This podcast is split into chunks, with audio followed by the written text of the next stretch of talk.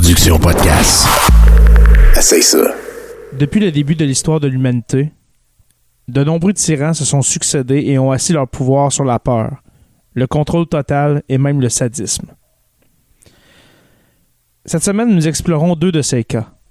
Tout d'abord, Léopold II de Belgique, qui a contrôlé d'une main de fer le Congo à la fin du 19e et au début du 20e siècle, ainsi que le triumvirat des Pachas, qui a mené le peuple arménien au bord du gouffre en connaissant l'un des génocides les plus marquants de l'histoire. Bienvenue sur la Terre des Hommes, et vous écoutez cet épisode portant sur les souverains sanguinaires.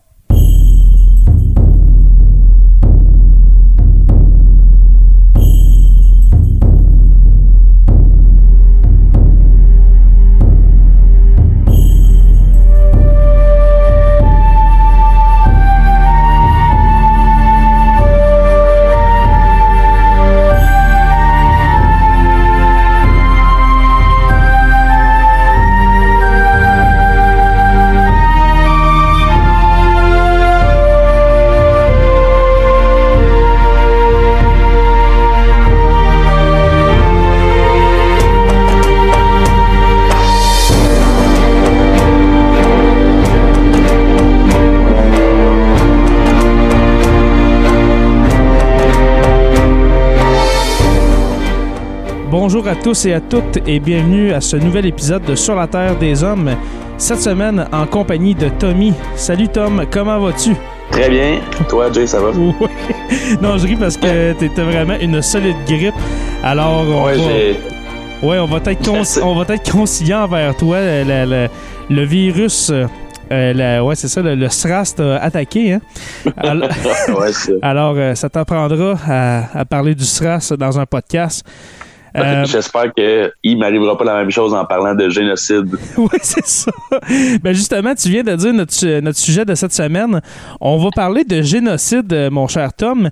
Et puis le titre de l'épisode, c'est Les souverains sanguinaires. Mais en même temps, toi, euh, ton sujet, tu peux nous dire maintenant, c'est pas vraiment. euh, Est-ce que c'est des souverains sanguinaires euh, dont tu vas nous parler ou.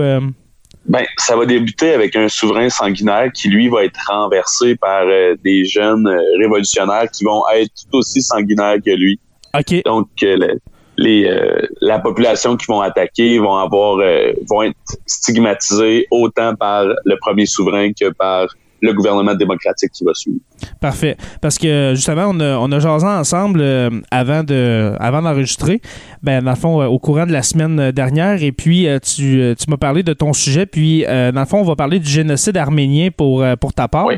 Mhm. Honnêtement, c'est un sujet que j'ai beaucoup entendu parler, mais j'ai pas pris le temps de, de faire des recherches sur le sujet. Alors, ça va être complètement nouveau pour moi.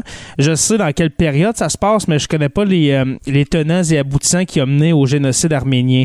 Alors, ça va être très intéressant. Euh, pour ma part, euh, je vais commencer, mon cher Tom, avec le génocide. Le, génocide congolais euh, ou bien bien l'œuvre de Léopold II, le roi des Belges. Ça se passe entre, je dirais, 1885 et puis euh, 1906 à peu près. Ça va commencer à partir du 15 novembre euh, 1884 au 26 février 1885. Euh, les grandes puissances européennes vont se réunir à Berlin et puis vont discuter d'un plan de colonisation de l'Afrique. En gros, on va se consulter pour savoir comment euh, nous allons nous partager l'Afrique. Et puis, cette réunion-là des grandes puissances européennes va s'appeler la conférence de Berlin. Est-ce que tu as déjà entendu parler de la conférence de Berlin? Euh, oui, mais de, de non seulement dans le sens que je pourrais pas te résumer ce qui s'est passé là vraiment.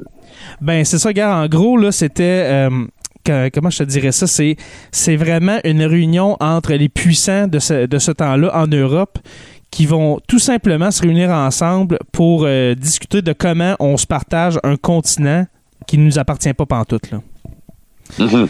Alors, le souverain de la Belgique, Léopold II, n'était pas présent à la conférence de Berlin. Alors, pendant ces, euh, ces trois mois-là, il n'est pas, euh, pas présent à la conférence. Mais pendant ces mois-là, on se partage alors le continent africain euh, sans tenir compte du Congo. Alors, euh, le Congo, pour ceux qui ne qui savent pas où, où est-ce que ça se situe, c'est environ, je te dirais, dans le milieu de l'Afrique. Ça part de la côte, la côte ouest africaine et puis ça va jusque dans le milieu du continent africain. Alors, Léopold II va prendre possession du Congo, le Congo que personne ne veut, et puis il va l'utiliser comme propriété personnelle. C'est à ce moment-là que le roi se déchaîne sur le Congo. Et quand je dis déchaîner, euh, c'est vraiment le bon terme, je crois qu'il faut employer, euh, parce que c'est vraiment... Euh, c'est vraiment incroyable qu'est-ce qui va se passer au Congo et puis pour ses habitants. Le 1er juillet 1885, il va y avoir un décret qui relate que toutes les, euh, terres vacantes deviennent la propriété de l'État. Euh, et puis de ce fait, euh, elles deviennent la propriété de Léopold II. Alors ça vient un peu son terrain de jeu personnel, si on veut. En 1891 et 1892, il va y avoir un autre décret qui va stipuler que toutes les forêts deviennent la propriété de l'État. En même temps, on dit que c'est le, terrain de jeu personnel de Léopold II, mais en même temps, dans ce temps-là, quand il y a eu la colonisation de l'Afrique, c'est normal ce, comportement, euh, je te dirais, de supériorité, si on veut, de la part euh, des, souverains euh, européens. C'est vraiment un comportement, justement, de, puissance envers les colonisés, si on veut. Étant un territoire principalement forestier, les Congolais deviennent alors des esclaves du roi belge. Le territoire devient comme un grand camp de travaux forcés. En cas de désobéissance envers les Belges en position d'autorité, on coupait les mains à la hauteur des poignets. Et puis là, c'est un élément très important, ce, ce, ce, bout-là, parce que il y a une raison qu'on croit pourquoi on coupait les mains des Congolais. C'est peut-être juste une coïncidence, mais le symbole de la ville d'Anvers en Belgique est la main coupée. Alors, si tu vas dans la ville d'Anvers, il y a une statue, il y a une statue d'un, d'un ancien soldat romain qui tient une main coupée. Et puis on raconte que ce soldat-là a coupé la main d'un géant pour ensuite la jeter dans l'Escaut, qui est un fleuve qui traverse la ville d'Anvers. Y a-t-il un lien à faire? Est-ce que c'est un geste superstitieux? Peut-être. Peut-être que c'est un geste superstitieux de, couper les mains des Congolais. Euh, on se dit, OK, euh, notre symbole, un de nos symboles forts en Belgique, c'est la main coupée. Euh, c'est sûr que c'est une légende. On, on, parle vraiment d'une main de géant qui a été coupée par un soldat romain. Là mais c'est peut-être, je crois, un geste de superstition. La lutte était inutile. Pour se sauver de leurs tortionnaires, les gens s'enfuyaient dans la forêt tout simplement. Alors, on n'osait même pas, on n'osait même pas se battre contre, contre les Belges parce que principalement, eux ont des armes à feu. Et puis les Congolais, soit que justement ils ont leurs poings. Et puis comme armes, c'est surtout des armes euh, primitives. Alors on parle euh, surtout de, de flèches et puis d'arcs. Entre 1880 et 1920, c'est environ entre 50 et 90% des Congolais qui ont été décimés selon les localités. Alors, selon les, endroits au Congo, c'est entre 50 et 90% des gens qui meurent. Et pourquoi justement le Congo est si important pour la Belgique? Pourquoi que les autres puissances européennes n'en voulaient pas, tandis que la Belgique, on dirait qu'ils s'acharne sur ce peuple-là? Eh bien, c'est le caoutchouc qui est la, ressource principale qui est exploitée sur le territoire. Le caoutchouc naturel, ça vient d'un arbre dont le nom m'échappe, mais ça vient de. C'est une ressource. C'est une ressource naturelle. Je savais pas ça, mais je pensais que le caoutchouc c'était principalement synthétique, que c'était fabriqué euh, de manière industrielle. Mais non, c'est vraiment. Euh, ça vient d'un arbre. Un personnage très infâme de la colonisation du Congo s'appelle Léon Fievé. Il est commissionnaire du Congo équatorial, alors à la hauteur de l'Équateur. Lors d'une visite en 1896, le gouverneur général du Congo, Théophile Wallis, rend visite à Fievé dans son district et le décrira plus tard comme le pays des horreurs. Alors on comprend que le gouverneur général, en voyant l'attitude de, de ce Fievé, justement, il va trouver que ça n'a aucun bon sens de traiter les Congolais de cette manière-là. Léon Fievé a déjà déclaré Je réunis les chefs des villages voisins et leur ordonne de ramasser du ojiyag, du poisson, etc. Au jour convenu, pas d'ojiwag. Devant cette mauvaise volonté manifeste, je leur fais la guerre. Un exemple suffit, sans tête tranchée, et depuis lors, les vives abondent dans la station. Alors, c'est une manière très, euh, très violente de faire régner justement le, de faire régner l'ordre. Mon but est en somme toute humanitaire. Je supprime sans existence, mais cela permet à 500 autres de vivre. Alors, c'est une manière de voir les choses. Ensuite, afin d'étouffer les rumeurs selon lesquelles des abus sont perpétrés contre les peuples du Congo, euh, Léopold II va ordonner de détruire tous les documents compromettants sur la gestion du territoire. Alors, ça fait en sorte qu'aujourd'hui, mon cher Tom, il n'y a aucune preuve manuscrite des atrocités qui ont été euh, euh, perpétrées contre les gens au Congo. Alors, je veux pas qualifier les actes des, Belges de légende, de légende urbaine. On sait que ça existait parce que justement, il y a eu des recensements. Et puis, je crois que quand tu perds entre 50 et 90% de ta population, c'est certain qu'il y a eu un problème à quelque part. Oui, puis je crois qu'il y a des photos, euh, ben pas des photos, mais ouais, des témoignages d'acteurs extérieurs à ça à l'époque. Missionnaires et ce genre-là. Exactement. Exactement, mais il n'y a pas de preuves manuscrites. C'est à penser que euh, Léopold II a peut-être ordonné justement à toutes les compagnies que ce soit missionnaire ou euh, les compagnies qui, font, qui font affaire avec lui pour l'exploitation du, caoutchouc, de lui donner tous les documents qui décrivent les actions des Belges au Congo. Parce que je te dis, aujourd'hui, il n'y a quasiment pas de documents qui prouvent la responsabilité des Belges dans ce génocide-là. Alors, tout porte à croire que le roi savait ce qui se passait dans sa colonie, mais devait se dire que c'était le prêt à payer pour s'enrichir avec l'exploitation du caoutchouc. Après sa mort en 1909, un culte patriotique est instauré autour de Léopold II comme étant celui qui a fait reconnaître la Belgique aux yeux des grandes puissances européennes, mais encore pire comme celui qui a fait profiter économiquement et culturellement le Congo. Alors, c'est un bienfait, c'est un bienfait que, que la Belgique euh, ait accepté de prendre ce pauvre Congo que personne ne voulait lors de la conférence de Berlin. Alors c'était c'est quasiment un acte un acte divin si on veut que le Congo euh, soit colonisé par euh, par les Belges. Il y, a, vraiment une grosse arrogance euh, puis une condescendance dans le colonialisme de l'époque qui, Exactement. qui est assez épouvantable à regarder aujourd'hui.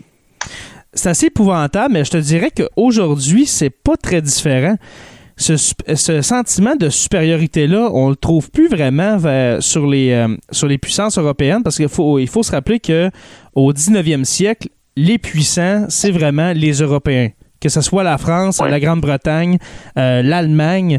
Alors, dans ce temps-là, c'est sûr que c'est des puissances. Alors, c'est eux qui, euh, qui ont ce, sentiment de, supériorité, que ce soit culturel ou bien racial, tout simplement racial, mm-hmm. parce que les atrocités qu'on leur, fait faire, honnêtement, si, euh, si c'était un territoire européen, je crois pas que les Belges auraient agi de la sorte, honnêtement. Mais non, Alors, il y a aussi du racisme dans, dans cette. Euh, dans, ben, dans ce génocide-là, si on veut.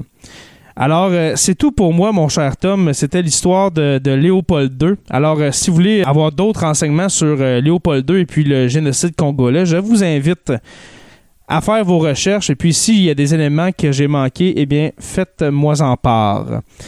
Et puis toi, mon cher Tom, je sais que ça va pas très bien, tu as la grippe, mais parle-moi. Je vais faire mon possible. Oui, c'est ça. Parle-moi, s'il te plaît, du génocide arménien. En fait, la mort de Léopold coïncide avec le, début euh, de la prise de pouvoir des jeunes Turcs. Mais il faut remonter un un peu plus loin que ça. Euh, on parle des, années 1830 à 1850 pour commencer à voir les problèmes qui vont arriver avec les Arméniens. Euh, pour situer un peu, pour faire un parallèle, les Arméniens sont un, peuple de 2 millions au sein d'une grosse population euh, dans l'Empire ottoman, une population de 20 millions de personnes. en tant que tels, sont une minorité. C'est un peu comme les mmh. Québécois au Canada, mettons. Ça représente une, ça représente une minorité. Par contre, dans certaines régions, des régions stratégiques, ils sont majoritaires à, ces endroits-là. Fait qu'ils représentent toujours euh, un danger euh, pour renverser la, puissance de, de, l'Empire ottoman de l'époque, du mhm. sultan. Donc, ce qui fait que quand on regarde les statistiques de la population des Arméniens, ça va fluctuer beaucoup. Euh, à partir d'une certaine époque où il y a un danger que la population devienne majoritaire dans certaines régions, les autorités ottomanes vont commencer à diminuer grandement les, chiffres. Mhm. Ce qui fait que euh, l'impact du génocide va varier beaucoup si on regarde les chiffres qui ont été livrés par les Ottomans ou les chiffres qui ont été livrés par les Arméniens eux-mêmes. Et le génocide arménien, c'est un génocide qui est controversé. Euh, c'est pas tous les pays qui le reconnaissent, même aujourd'hui. Mhm. euh, entre autres, euh, en Turquie, par exemple, le, le, le, génocide n'est pas reconnu. Et ça l'a pris jusqu'en 2001 avant que la France le reconnaisse, euh, malgré le fait que le 2% de la population française est arménienne. C'est quand même euh, incroyable. C'est quand même incroyable, incroyable que ça fait quasiment un siècle pour, euh, pour la France, pour la France qui est, qui est, qui est tout près là, géographiquement là, à comparer à nous. Là. C'est quand même mhm. incroyable qu'elle ait jamais accepté le fait que c'était un génocide. Là. Ben, eh, exactement. Puis il euh, y, a beaucoup de choses qui vont avoir été cachées par la suite. Un même principe que Léopold, on va avoir brûlé les documents qui vont permettre d'identifier. Grosso modo, ce qui se passe, c'est euh, le sultan Abdulhamid II qui euh, est à la tête de l'Empire ottoman à ce moment-là. Et ce qui va arriver dans un premier temps, il va y avoir une confrontation avec l'Empire russe qui est, russe qui est au nord. Et puis, on va soupçonner les Arméniens d'avoir aidé les Russes. Et ça va être là qu'il va y avoir le premier massacre. Euh, on va parler du massacre de Cilicie. Donc, le massacre de Cilicie, où que la première fois, ça va être euh, fin des années 1800, on va avoir 250 000 morts qui vont être faits sur, les Arméniens. Là, on parle, on parle de la Russie, euh, la, Russie de pré-Union soviétique, là. oui, de l'époque des tsars. C'est ça, on est dans, le, dans les dernières années de, de la Russie tsariste. Là. Exactement. Donc, Là, à ce moment-là, le, sultan euh, Abdulhamid, il va commencer euh, à maltraiter les, Arméniens qui vont toujours euh, être perçus comme une nuisance, une population qui, qui est à part dans l'Empire ottoman. Et que là, il va y avoir une révolution qui va être faite par les trois pachas. c'est ceux-là qui qu'on va appeler les jeunes Turcs. Donc, les jeunes Turcs, il va y avoir Talahat Pacha, Anver Pacha et Djemal Pacha qui, eux, vont prendre le pouvoir dans un, mouvement révolutionnaire, ils vont renverser le roi Abdulhamid. Mhm. Et ce qui va se passer à ce moment-là, c'est que euh, ils vont se présenter comme des progressistes, comme des gens avec des bonnes intentions, et là, la communauté internationale va euh, vraiment les aimer, puis va les appuyer au début. Puis euh, c'est important de dire que là, on est après, là, on est, dans le fond, pendant, pendant la Première Guerre mondiale, l'Empire ottoman on est juste, juste avant la, Première Guerre mondiale, quand il va y avoir la prise de pouvoir. Là. La ah, prise de pouvoir va, s'effectuer au début des années 1900, 1905, 1909, comme, comme je mentionnais tantôt, on est proche de ce qui s'est passé. Parfait. Dans le fond, on est dans les dernières années aussi de l'Empire ottoman, parce que l'Empire ottoman va se désintégrer après la Première Guerre mondiale. Exactement. Donc, on, c'est vraiment dans les dernières années de l'Empire ottoman qu'on va assister au génocide arménien. Donc, ce qui va se passer, c'est que, bon, tranquillement, il va y avoir encore des tensions avec les Arméniens. Les Arméniens vont toujours être soupçonnés de participer euh, avec les Russes. Et euh, tranquillement, on va assister à des petits pogroms, des petites euh, des petites attaques où là, on va avoir des 25-30 000 morts. Là, je dis petit parce que ce qui s'en vient par la suite va être extrême. Mm-hmm. Et là, en 1916, je crois, quand il y a près du, début de la, Première Guerre mondiale, on va utiliser la Première Guerre mondiale comme prétexte pour se débarrasser des Arméniens. Mm-hmm. Donc, ce que les... Euh, je vais retrouver une phrase qui, a été dit que, qui exprimait toute la haine qu'il y avait là-dedans. Je trouve ça absolument horrible. Donc, le gouvernement à l'époque va envoyer un communiqué qui va se lire comme suit. Donc, le gouvernement, euh, ça va être Talahad Pacha qui va communiquer ça. Il a été précédemment communiqué que le gouvernement a décidé d'exterminer entièrement les Arméniens habitant en Turquie. Ceux qui s'opposeront à cet ordre pourront plus faire partie de l'administration, sans égard pour les femmes, les enfants et les infirmes, si tragiques que puissent être les moyens d'extermination, sans écouter les sentiments de la conscience, il faut mettre fin à leur existence. C'est bizarre, c'est bizarre, Tom, mais je fais vraiment un parallèle. C'est peut-être un parallèle boiteux, là mais je fais un parallèle avec les Juifs pendant la Deuxième Guerre mondiale. C'est pas boiteux du tout. Euh, on va observer vraiment un désir de purger racialement la Turquie à ce moment et on va l'organiser. Le gouvernement va organiser des trains, euh, des armées et euh, ce qu'on va faire pour la, la, mise à mort, ça va être principalement envoyer les gens dans le désert de la Mésopotamie et dans le désert de l'actuelle Syrie Mhm. et on va les faire faire la marche de la mort. Donc, ça va être des plusieurs dizaines, voire centaines de kilomètres sans eau, sans nourriture, et les gens vont simplement mourir dans le désert à ce moment-là. C'est incroyable. C'est vraiment, dans, le fond, c'est la même chose. C'est de, c'est de trouver peut-être un bouc émissaire euh, au problème. Là, on parle de la Turquie là, principalement.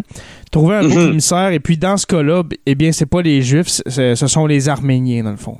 Les Arméniens qui, à ce moment-là, sont chrétiens alors que l'Empire ottoman est principalement musulman. Exact. Donc, on va exterminer les, les, euh, chrétiens arméniens. Et là, ben, tu sais, je, passe rapidement, mais il y a toutes sortes de détails absolument abominables dans mhm. lesquels on, on, va raconter l'histoire d'une rivière où il y a tellement de morts que ça va bloquer un pont. Donc, ça, ah. les corps dans la rivière vont s'accumuler à un point tel que l'eau va finir par... Ça va créer un barrage avec les corps et que l'eau va emporter le pont.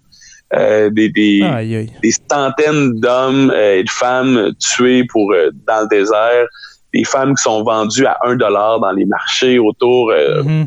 avec l'esclavage et les tous les, les, biens des Arméniens, même principe que les Juifs pendant la deuxième guerre mondiale, vont être saisis et certains Arméniens vont avoir réussi à enterrer, ce qui fait qu'encore aujourd'hui il y a une espèce de de, de vibe autour de le trésor arménien qui sera enfoui, enfoui dans ces coins-là.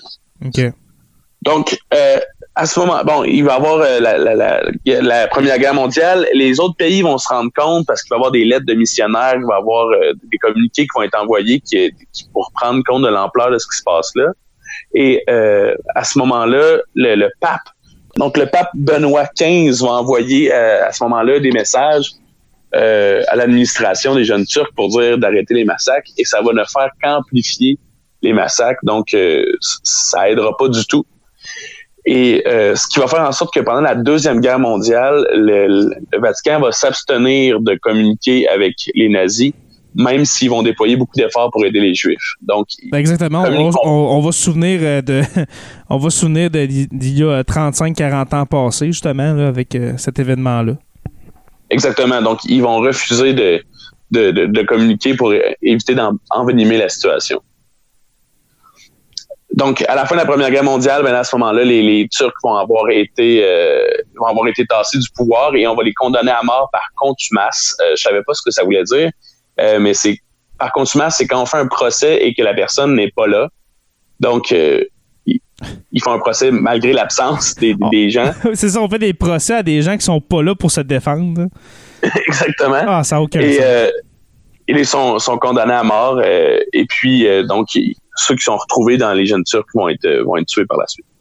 C'est quand même incroyable de, que, encore aujourd'hui, tu parlais justement du côté du côté qu'il y a certains pays encore qui ne reconnaissent pas ce génocide arménien-là. C'est incroyable avec les détails que tu nous donnes que les gens, mm-hmm. que, les pays euh, ne reconnaissent pas ce génocide-là. C'est quand même incroyable. Après, après 100 euh, ans, après 100 ans, on s'entend. Exactement. Puis, puis on s'entend, il y, a des gens encore en Arménie qui vivent les, les, les, conséquences de ça.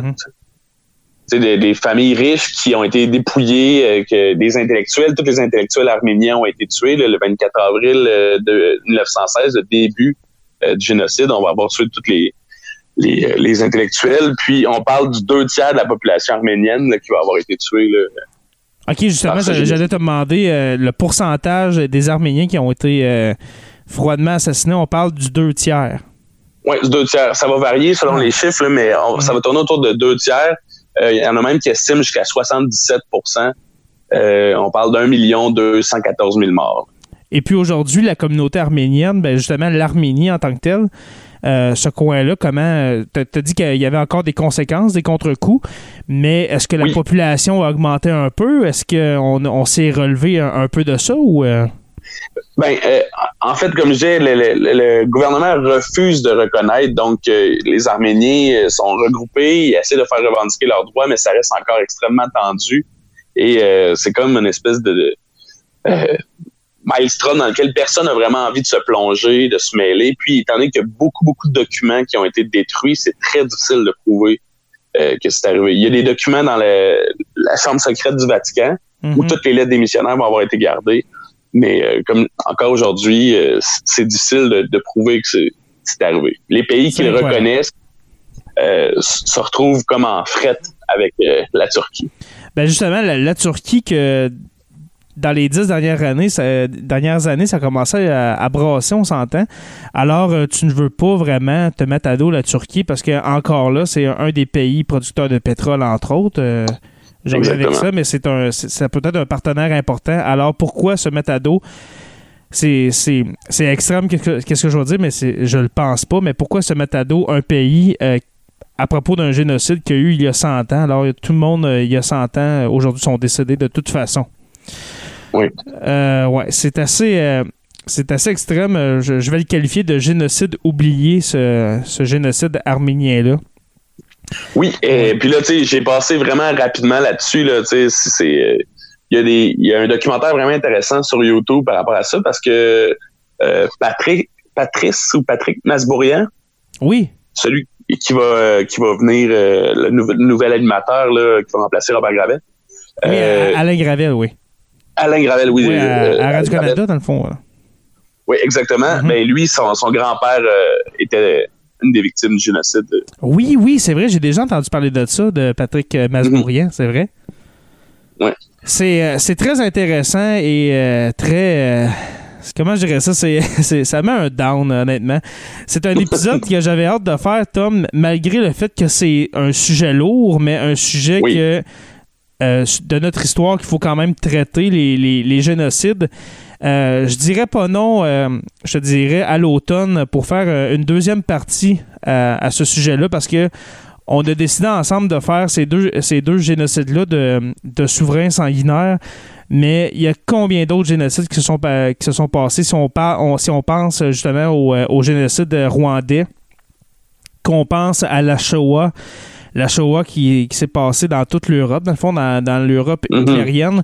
Mais en même temps, comme on, comme on, se- on s'était dit, euh, la Shoah, le, le- le- le fameux génocide juif, les gens en ont entendu beaucoup parler, je crois. Alors, euh, c'est très intéressant d'avoir amené euh, le sujet de- du génocide arménien. Et, et puis, si, si je peux conseiller aux auditeurs l'écoute d'un documentaire qui est vraiment intéressant, euh, il y a un documentaire sur euh, un génocide qui a été perpétré en Indonésie qui s'appelle The Act of Killing. Donc, euh, l'acte de, de tuer. Mhm. Il était sur Netflix, mais là, il a été retiré, et, mais on peut le retrouver en ligne. là. donc, euh, c'est un documentaire qui prend la perspective des gens qui ont perpétré le génocide OK. parce que il- les gens qui ont perpétré le génocide sont encore en place. Ça s'est passé dans les années 60. Mhm. Et ceux qui ont perpétré le génocide sont dans les postes de pouvoir aujourd'hui. Et ça a été financé par les États-Unis parce que bon, c'était un génocide qui était perpétré à l'encontre des communistes, des gens de la gauche de l'époque. Ouais. Donc, euh, le, le document, le- la personne qui fait le documentaire au début, elle voulait interroger les gens qui ont été victimes, euh, les, les- les survivants, et personne veut parler parce que les gens sont encore en position de pouvoir. Fait que là, il a décidé, euh, avec une espèce de tour de passe-passe, de euh, faire croire aux perpé- ceux qui ont perpétré le génocide qu'ils voulaient faire un, film qui les glorifiait. Fait que euh, eux, ils vont se livrer à, tous les détails de ce génocide-là et ils vont prendre conscience de la barbarie de leur acte au fur et à mesure que le documentaire avance. Si bien qu'à la fin, on dirait qu'ils sont plus trop sûrs si c'était une bonne idée. Ils sont vraiment troublés émotionnellement par ça. C'est vraiment intéressant. C'est, génial. C'est un peu comme, euh, justement, je te ramène à l'é- à l'épisode 3 où est-ce qu'on parlait de la Terre plate avec le documentaire Behind the Curve. C'est, un peu le même principe. On leur fait croire justement qu'on va euh, parler sérieusement de, de- d'un événement, mais dans le fond, euh, c'est juste pour les, euh, pour les planter, il faut le dire. là. Exactement. Ouais. Euh, Tom, je te remercie. Euh, moi, moi j'ai pas vraiment de documentaire à vous, à vous suggérer, mais vous pouvez aller sur Internet, sur YouTube, et puis il y a sûrement de très bons documentaires sur le génocide congolais perpétré par les Belges et le roi, le, le sympathique, mais là, très bon vivant, euh, Léopold II. Mhm. Euh, merci Tom euh, de, de ce bel épisode. Euh, j'avais hâte, j'avais hâte mon ami de, de refaire un podcast avec toi. Ça fait quasiment trois semaines qu'on s'est pas parlé. Oui. Euh, merci à toi et puis euh, merci à nos abonnés de suivre sur la Terre des Hommes. Nous sommes disponibles sur Apple Podcasts, Spotify ou bien sur tout bon podcatcher Android. Merci à nos patrons Francis Furoy, Olivier Thériault, Stéphanie Théberge, Aurélie Atkins et puis un nouveau, le Fat Pack Podcast. Alors, allez écouter le Fat Pack Podcast. Et puis pour les stagiaires, ceux qui euh, donnent 5 par mois, nous avons Jean-Sébastien Lamarche et puis Martin Godette. Et puis, vous pouvez visiter le site radioh2o.ca pour euh, écouter les podcasts si, euh, si mettons, vous voulez pas vous abonner, mais moi, je vous conseille de vous abonner. Et puis, euh, merci aux productions podcast pour l'opportunité. Et puis, euh, n'oubliez pas qu'à tous les jours, nous écrivons l'histoire. Merci et on se revoit la semaine prochaine pour une autre page d'histoire de Sur la Terre des Hommes.